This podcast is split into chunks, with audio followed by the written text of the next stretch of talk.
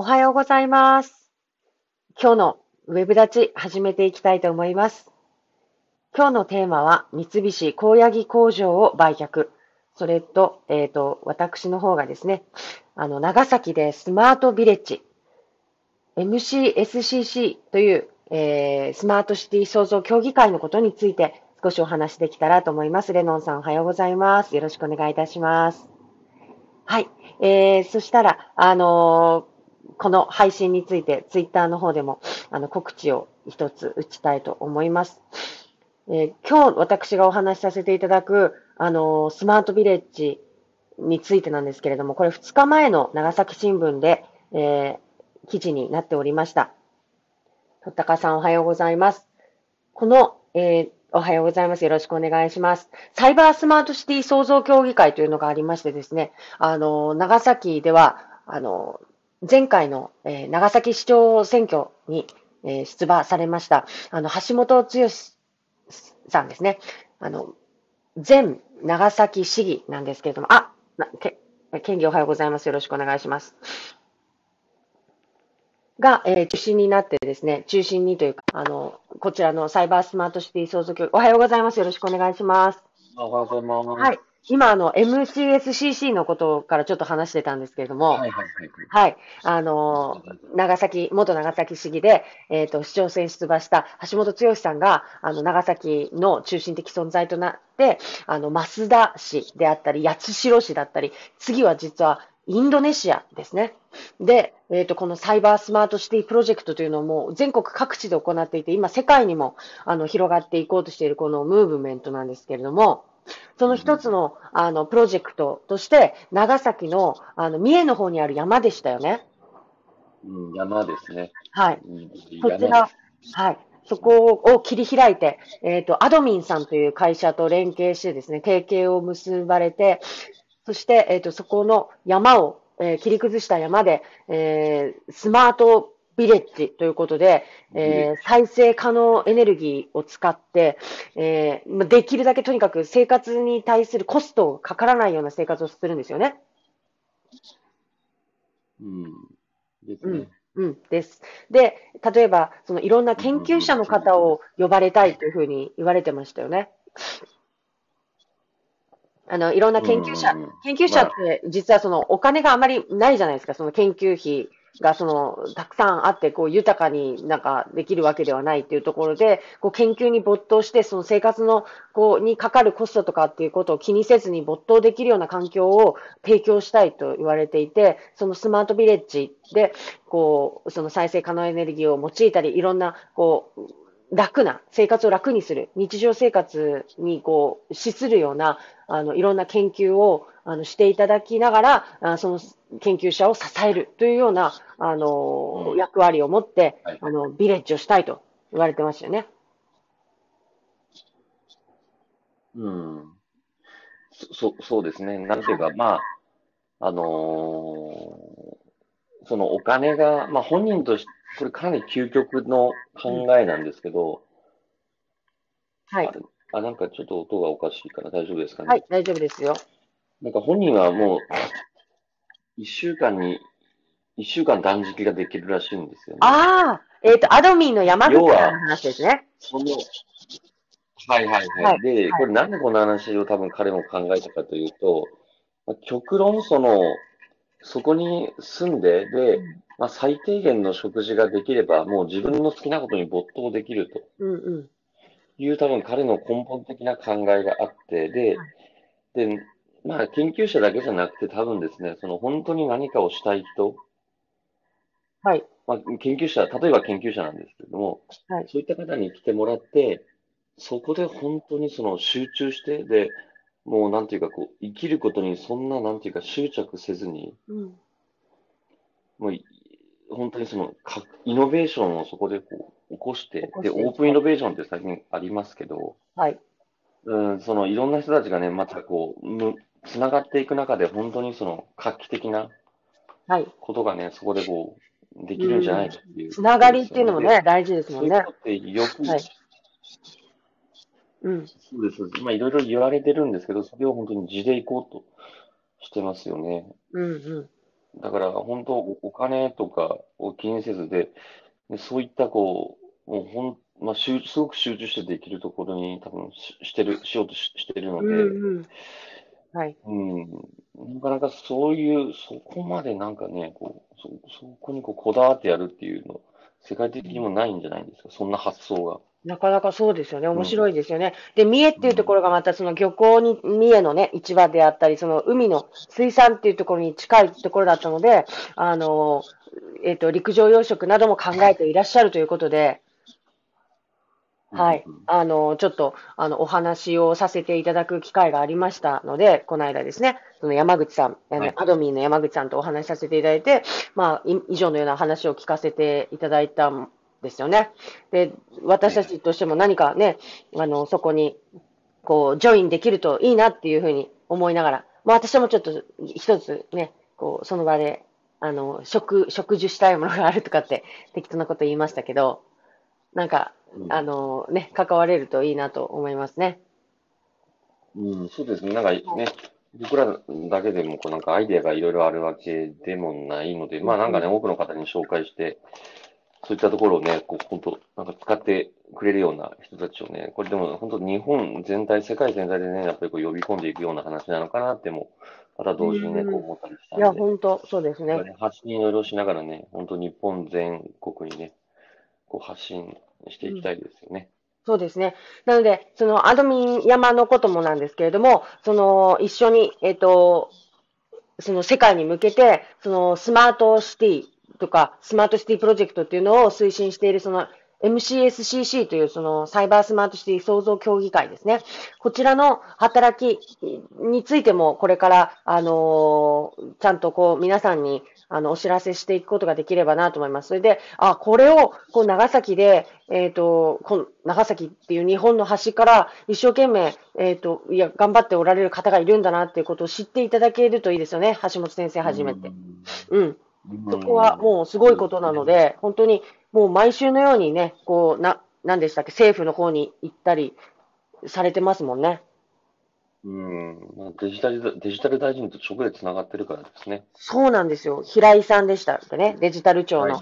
平井。大臣。平井大臣と直接つながって、こう、相談を受けるような方たちですので、すごい、そうです。まあね、長ね。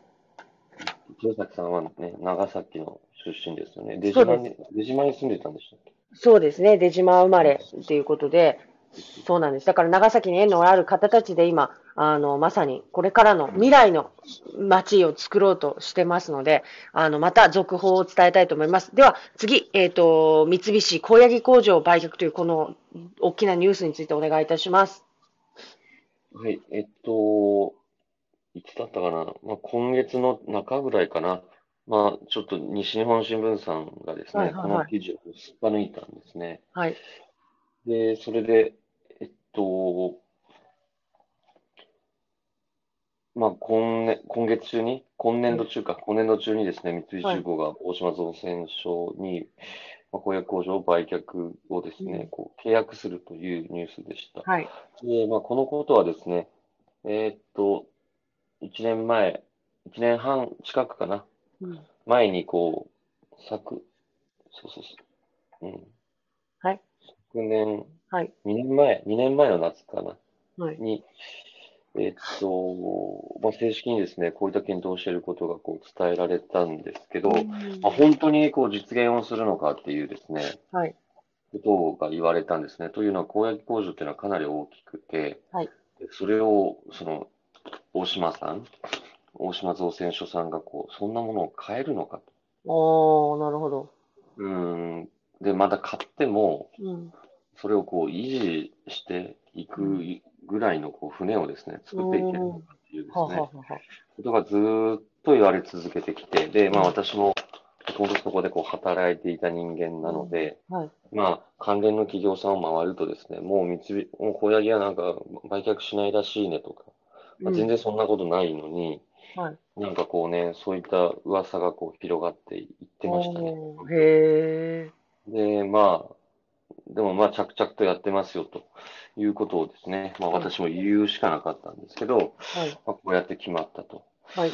で、あの、まあ、知事もまたですね、田上市長、はい。コメントを出されています。ああ、そうなんですね。で、あの、まあ、これはですね、まあ、県ともずっと話をしてたんですが、はい。まあ、本当はね、三菱重工がね、あの、これまで通りしっかりと船を作ることが、それはベストだったんですけれども、もうあの、今時点でなかなかね、船の受注が取れないということで、うん。うん。何も作らないよりかはう、ん、なるほど大。島造船所さんに渡して、はい。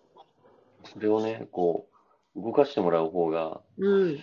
やっぱり良いとはい。いうですね、結論うんでした。で、なかなかね、その、まだ経営判断がこう決定しなかったので、まあ、行政もね、正直そんな入れなかったんです。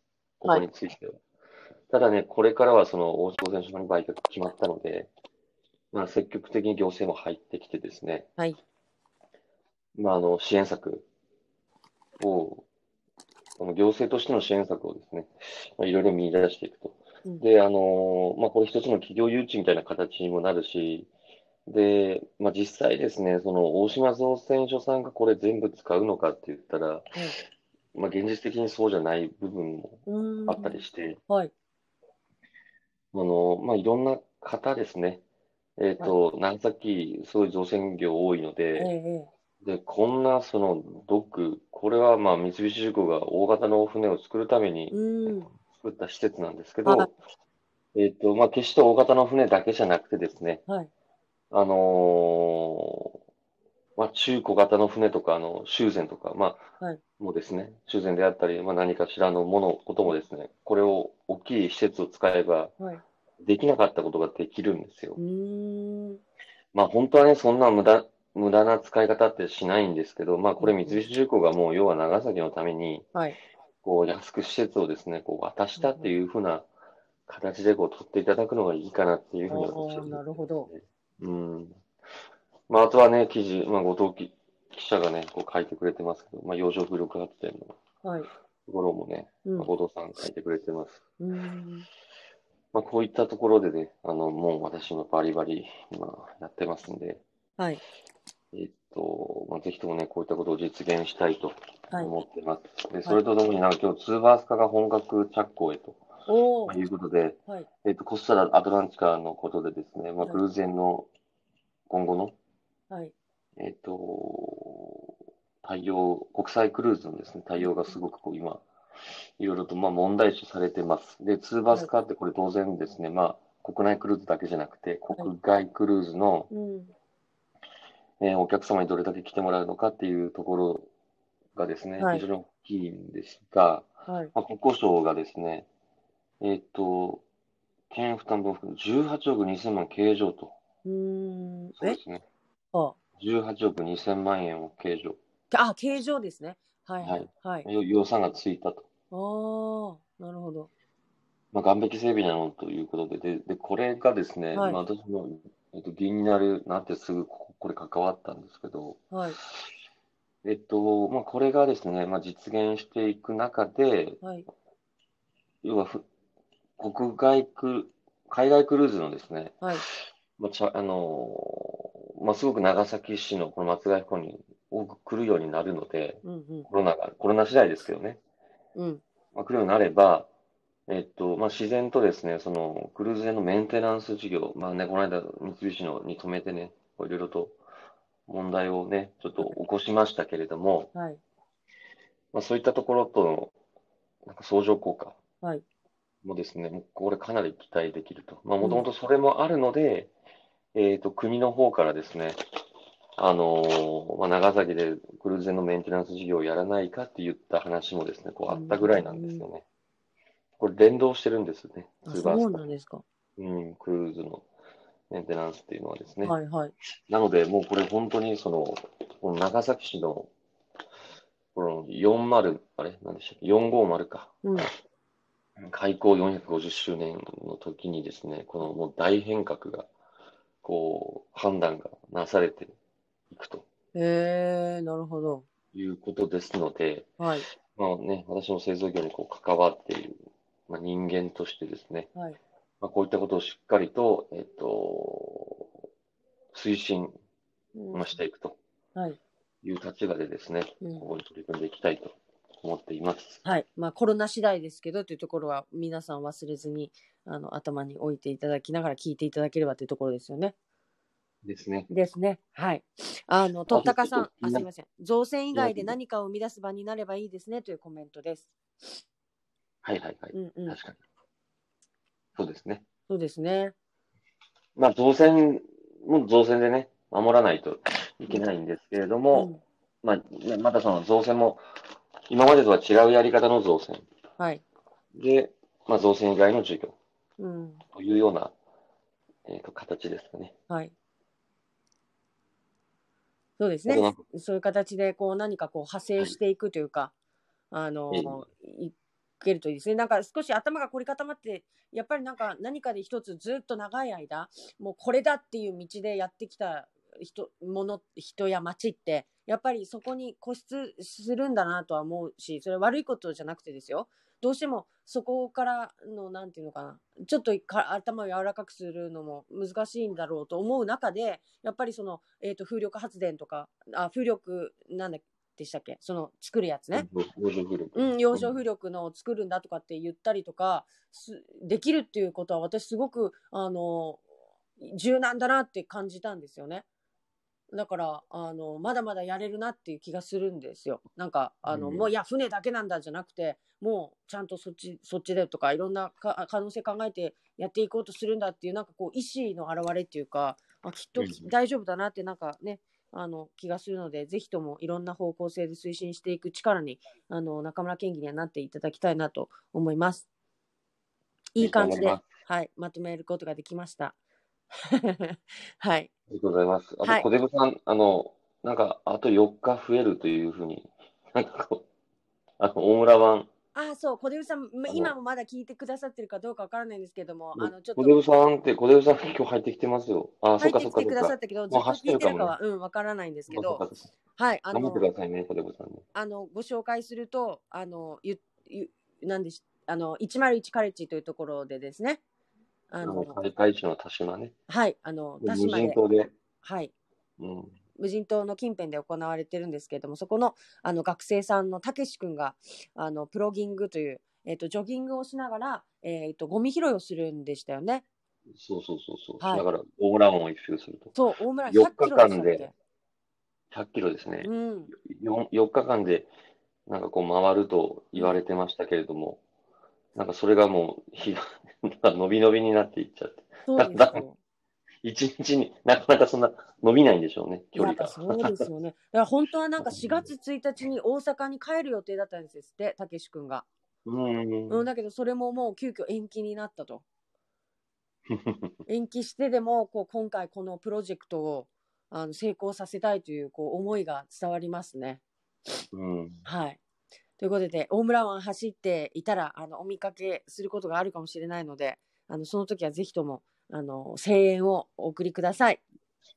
よろしくお願いします。はい結構ね、SNS とかで発信されてるんでですね、すね応援していただければと思います。SNS の方も、はい、あの、通しておご応援していただければと思います。はいはい。というわけで少し長くなってしまいましたが、えっ、と、本日は三菱公約工場を売却と、えっ、と、長崎でスマートビレッジという話をさせていただきました。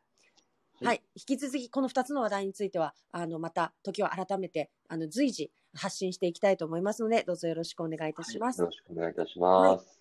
そういうわけで、えっ、と、今日も、えっ、と、一日、皆さん、いってらっしゃい。いらっしゃい。はい。失礼いたします。ありあがとうございました。